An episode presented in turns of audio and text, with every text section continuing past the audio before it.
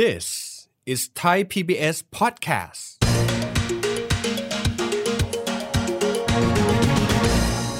ปิดเทอมแรกๆผู้ปกครองก็ยังต้องใช้จ่ายค่าเทอมกันเยอะช่วงนี้ก็เลยยังขายไม่ค่อยดีเท่าไหร่ก็ยังขายไม่ค่อยดีอะค่ะของมันแพงขึ้นหลังโควิดมานี่ก็ขายของได้น้อยลงนะคะกำลังซื้อมันก็น้อยลงเพราะตกงานกันก็เยอะแล้วของก็แพงแพงมากด้วยเมื่อก่อนเนี่ยพี่จะลงทุนประมาณ เจ็ดพัน ตอนนี้มันจะขึ้นมาประมาณ แปดพัน หรือถึง เก้าพัน แต่ยอดขายเราได้เท่าเดิมกำไรมันก็น้อยลงมันแทบจะมันจะสู้ไม่ไหวอะ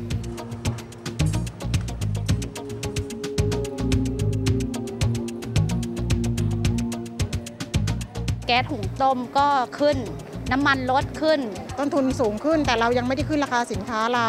ของทุกอย่างทุกรายการเลยมันก็ขึ้นตามมาหมดอย่างน้ำมันใช้ทอดเนี่ยจะซื้อปิ๊บหนึ่งนะประมาณเก้าร้อยกว่าบาทตอนนี้ขึ้นเป็นพันหนึ่งยังไม่อยากปรับขึ้นราคาเพราะว่าสงสารลูกค้าอยู่แต่ถ้าไม่ไหวจริงๆก็คงต้องต้องขอปรับมีกำไรที่น้อยลงเหมือนมีรายได้น้อยลงนั่นแหละก่อนหน้านี้ที่ของแพงขึ้นเนี่ยเราก็แบกรับต้นทุนสูงเราก็ขาดทุนมาหลายเดือนนะกว่าที่เราจะปรับราคาขึ้นนะหมูนี่แพงมากเลยตอนนี้มันแพงแล้วเราก็ไม่รู้จะทำยังไงอ่ะก็ต้องทำอ่ะต้องสู้อะไรอย่างเงี้ยค่ะส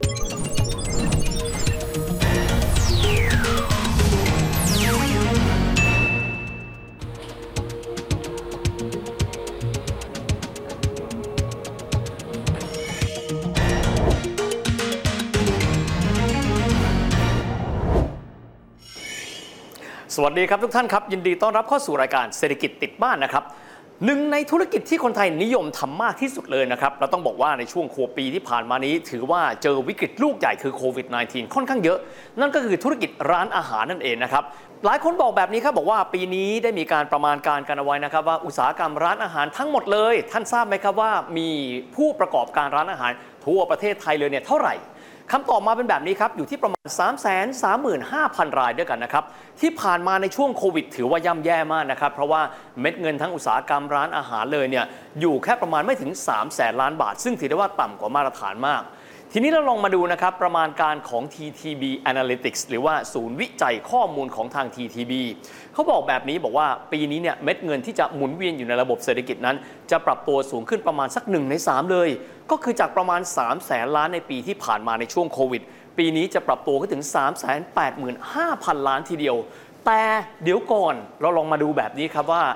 ปีนี้ตอนนี้ Reopening แล้วก็จริงเศรษฐกิจกลับมาคล้ายเดิมคนไม่จำเป็นต้องสั่งอาหาร Delivery แล้วก็จริงนะครับแต่ถ้าหากว่าเราไปมองตัวหนึ่งครับที่ทำให้คนที่ประกอบอุตสาหกรรมร้านอาหารนี้บอกว่าถึงแม้ว่าอุตสาหกรรมทั้งหมดจะโตขึ้นถึงแม้ว่าจะมีการ Reopening คือเปิดบ้านเปิดเมืองแล้วเต็มที่ก็ตามแต่แต่กระนั้นปีนี้มีโอกาสที่พวกเขานั้นจะไม่ได้กำไรเพิ่มเติมขึ้นสาเหตุสำคัญมาอะไรกันบ้างครับง่ายๆเลยครับเราจะต้องไปดูนะครับว่าถึงแม้ว่าขายดีแต่ถ้าเกิดว่าต้นทุนสูงตามไปด้วยหรือแม้กระทั่งสูงโตเร็วเกินไปกว่ายอดขายที่เขาได้แบบนี้กำไรที่เคยมีอาจจะหดตัวลงแบบนี้กำไรที่เคยมีอาจจะกลายเป็นการขาดทุนก็ได้เพราะฉะนั้นครับวันนี้เราลองมาเอ็กซเรย์กันดูนะครับว่าต้นทุนของอุตสาหกรรมร้านอาหารนั้นเป็นอย่างไร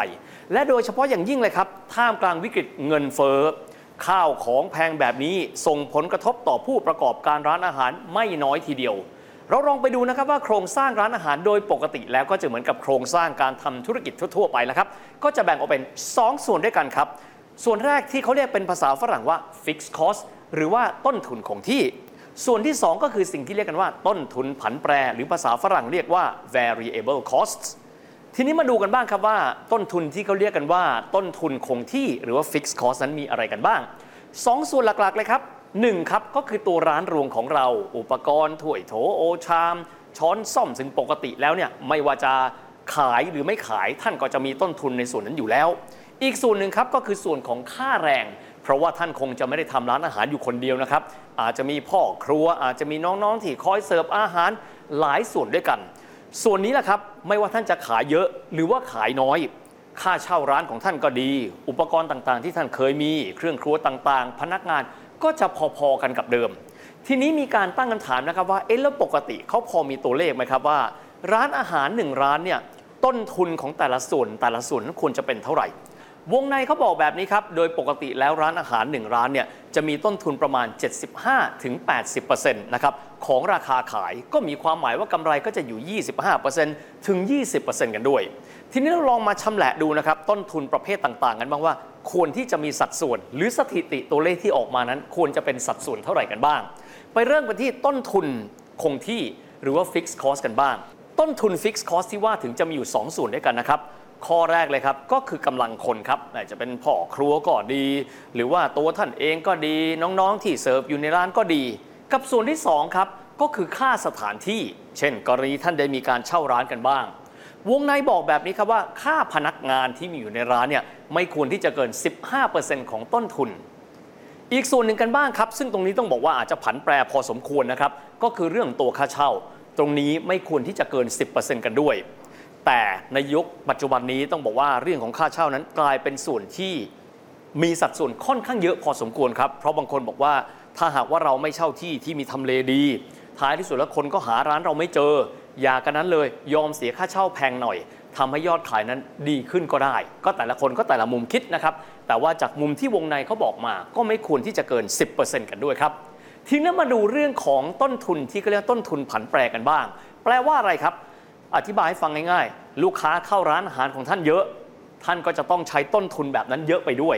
ชัดเจนที่สุดเลยครับก็คือเรื่องของวัตถุดิบในการประกอบอาหารแม้ว่าจะเป็นข้าวก็ดีเส้นก๋วยเตี๋ยวเนื้อสัตว์ผักน้ำมันแบบนี้เป็นต้นซึ่งในส่วนนี้เองก็มีความหมายว่าลูกค้าเยอะท่านก็จะต้องขายเยอะถ้าลูกค้าเข้ามาน้อยท่านก็ขายน้อยรวมถึงอีกส่วนหนึ่งครับแม้จะเป็นเรื่องของเช่นน้ำยาล้างจานกระดาษทิชชู่สิ่งเหล่านี้เขาเรียกว่าเป็นต้นทุนผันแปรขายเยอะก็จ่ายเยอะขายน้อยก็จ่ายน้อยกันด้วยแต่ว่าเราลืมอีกส่วนหนึ่งไม่ได้นะครับเพราะว่าการผลิตอาหารท่านต้องมีอะไรครับท่านต้องมีสิ่งที่ภาษาฝรั่งเขาเรียกว่า utility ครับเช่นค่าพลังงานแก๊สไงครับไฟฟ้าที่ท่านเปิดร้านอาหารท่านก็จำเป็นต้องมีนอกเหนือไปจากนี้ยังมีส่วนของน้ำซึ่งสิ่งเหล่านี้เองครับเป็นค่าใช้จ่ายในเรื่องของอรรถประโยชน์หรือว่าตัว utility แบบนี้แต่ว่ามันยังไม่หมดแต่แค่นั้นนะครับในโลกยุคปัจจุบันครับหลังจากที่เราเจอช่วงภาวะโควิดไปแล้วทำให้ร้านอาหารหลายๆร้านเขาได้มีความตระหนักแบบนี้หากว่าขายที่ร้านแต่เพียงอย่างเดียวเนี่ยอาจจะไม่ใช่ทางรอดเพราะฉะนั้นจึงได้มีการเสริมเข้ามาในส่วนของ delivery แน่นอน delivery เนี่ยถือว่าเป็นทางรอดในช่วงเวลานั้นนะครับแต่ว่าต้นทุนอีกส่วนหนึ่งที่งอกขึ้นมาครับแล้วก็กินประมาณสัก สามสิบถึงสามสิบห้าเปอร์เซ็นต์ ของร้านอาหารก็คือค่า จี พี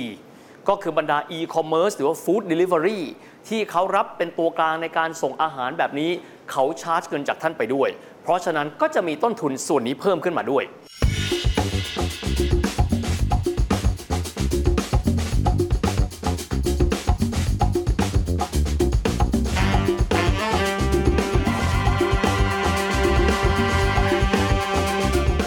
หลายคนอาจจะตั้งคำถามนะครับว่าตอนนี้เนี่ยจากการประมาณการเนี่ยเม็ดเงินที่จะหมุนเวียนอยู่ในอุตสาหกรรมร้านอาหารจะเพิ่มเติมขึ้นแต่ทำไมปีนี้มองไปข้างหน้าแล้วเหมือนกับว่าพ่อค้าแม่ขายที่มีการประกอบการร้านอาหารเนี่ยจะมีกำไรลดน้อยลงหรือบางคนว่าอาจจะอยู่ไม่ได้ด้วยซ้ำท่านต้องไม่ลืมครับหนึ่งตัวซึ่งเข้ามาในสมการเศรษฐศาสตร์ของคนที่ทำธุรกิจร้านอาหารคือเรื่องของ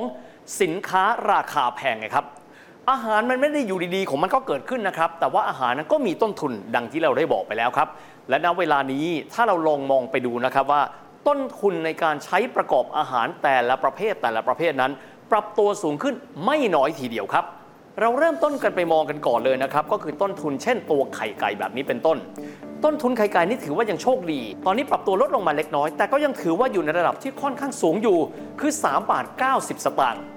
ไปดูอีกหนึ่งต้นทุนกันบ้างเพราะว่าคนไทยนิยมกินครับนั่นก็คือเนื้อหมูอันนี้ไม่ต้องพูดถึงเลยนะครับเพราะว่าต้นทุนนั้นมีการปรับขึ้นค่อนข้างเยอะทีเดียวครับจากเดิมกิโลนึงเนี่ยตกประมาณสักร้อยกว่าบาทตอนนี้ต้นทุนเนื้อหมูปรับขึ้นสูงไปจนกระทั่งถึงระดับราคาประมาณสองร้อยกว่าบาทเป็นที่เรียบร้อยกันแล้วแต่ไม่แต่เพียงแค่นั้นครับถ้าหากว่าเรามามองต้นทุนอื่นเช่นต้นหอมผักนะครับแบบนี้เป็นต้นราคาหลายสิ่งหลายอย่างปรับตัวสูงขึ้นและที่เราจะลืมไม่ได้เลยครับก็คือน้ำมันที่เราใช้ในการประกอบอาหารครับแต่มนุษย์เราตอนนี้ครับมีการปรับเปลี่ยนพฤติกรรมจากเดิมจำได้ไหมครับสมัยก่อนเราก็อาจจะมีการเจียวน้ำมันหมูกินกันเองระยะหลังเราไม่ได้กินน้ำมันหมูแล้วแล้วก็หันมากินน้ำมันปาล์มดังนั้นน้ำมันปาล์มจึงถือได้ว่าเป็นหนึ่งในองค์ประกอบนะครับสำคัญเลยในการที่จะประกอบอาหารและราคาน้ำมันปาล์มเนี่ยมันไม่ได้ขึ้นเฉพาะอยู่กับบ้านเรานะครับเพราะว่าทั่วโลกเขาก็ใช้น้ำมันปาล์มดังนั้นตัวราคาน้ำมันปาล์มก็คล้ายๆกันกับน้ำมันที่เราเติมรถหรือว่าน้ำมันที่ใช้อุตสาหกรรมนะครับปรับตัวขึ้นลงตามตลาดโลก ต้นปีราคาน้ำมันปาล์มที่เราใช้กันก็คือหนึ่งลิตรนั้นอยู่ที่สี่สิบสามบาทครับแต่ว่าผ่านไปแล้วประมาณหกเดือนเกิดปัญหาวิกฤตอาหารโลกณเวลานี้เชื่อไหมครับว่าราคาน้ำมันปาล์มนั้นปรับตัวขึ้นไปสู่ระดับเกินหกสิบบาทแล้วและมีแนวโน้มที่จะมีการปรับขึ้นต่อไปดังนั้นส่วนนี้ถือว่าเป็นต้นทุนอีกส่วนหนึ่งครับที่ปรับตัวสูงขึ้นและทำให้ผู้ประกอบการร้านอาหารนั้นต้องเจอกับปัญหาในปีนี้เยอะพอสมควรอีกส่วนหนึ่งอาจจะไม่ได้เห็นระหว่างที่เรากินนะครับนั่นก็คือตัวเชื้อเพลิงนะครับและปกติแล้วก็จะมีการใช้แก๊สหุงต้มหรือว่า แอล พี จี เป็นตัวหลักก๊าซหุงต้มก็เช่นเดียวกันไม่ได้ขึ้นอยู่กับมือเรานะครับเราจำเป็นต้องมีการนำเข้าก๊าซหุงต้มหรือพูดง่ายๆคือเป็นอนุพันธ์ของปิโตรเลียมเนี่ยเข้ามาจากต่างประเทศเช่นเดียวกันราคาของก๊าซในโลกปรับตัวสูงขึ้นราคาปิโตรเลียมสูงขึ้นดังนั้นราคาก๊าซหุงต้มรวมถึงก๊าซถังก็คือหนึ่งถังเนี่ยตกประมาณสักสิบห้ากิโลกรัมก็ปรับตัวสูงขึ้นด้วยตอนนี้มีการปรับขึ้นเป็นลำดับนะครับตั้งแต่ต้นปีและมีแนวโน้มนะครับว่าครึ่งปีหลังนี้ราคาอาจจะสูงแต่ระดับสี่ร้อยบาทจนกระทั่งน่าจะเป็นประมาณสี่ร้อยแปดบาทกันด้วยเมื่อรวมทั้งหมดแล้วนะครับถึงแม้ว่าปีนี้อาจจะมีการประมาณการกันว่าอุตสาหกรรมร้านอาหารเนี่ยจะเติบโตมากขึ้นไปกว่าปีที่แล้วประมาณสักหนึ่งในสามจากประมาณสามแสนล้านบาทเป็นสี่แสนล้านบาทเอาเป๊ะๆก็คือ สามแสนแปดหมื่นห้าพันล้านบาทแต่ด้วยต้นทุนที่มีการปรับตัวสูงขึ้นตามภาวะวิกฤตพลังงานของโลกวิกฤตการณ์ของเรื่องราคาอาหารโลกก็จะทำให้ต้นทุนของผู้ประกอบการร้านอาหารโดยเฉพาะอย่างยิ่งเลยครับขนาดเล็กซึ่งมีประมาณสัก สามแสนร้านในประเทศไทยนี้เนี่ยจะต้องเจอปัญหาต้นทุนสูงแบบนี้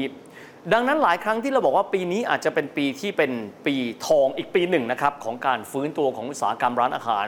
แต่ถ้าหากว่าเรามามองโครงสร้างต่างๆเหล่านี้แล้วเราอาจจะบอกว่าปีนี้เคราะห์ซ้ำกรรมซัดครับวิกฤตโควิดจากไป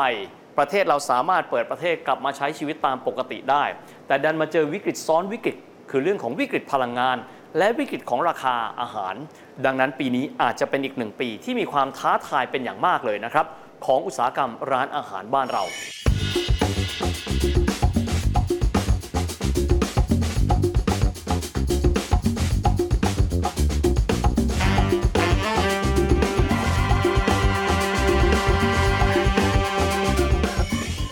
อย่างไรก็ตามนะครับการที่เราเอ็กซเรย์ต้นทุนของร้านอาหารให้ดูหวังเป็นอย่างยิ่งนะครับว่าจะสามารถที่จะทำให้ท่านผู้ชมที่ประกอบอุตสาหกรรมร้านอาหารนั้น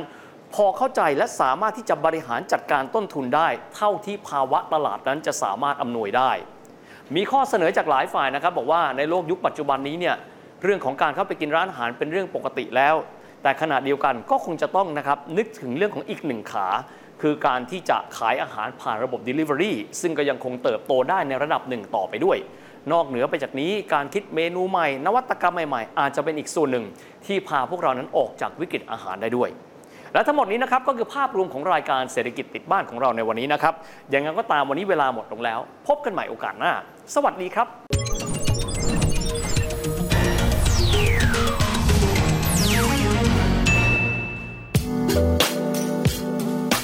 ติดตามรายการทางเว็บไซต์และแอปพลิเคชันของ Thai พี บี เอส Podcast Spotify, SoundCloud, Google Podcast, Apple Podcast และ YouTube Channel Thai พี บี เอส Podcast Thai พี บี เอส Podcast View the world via the voice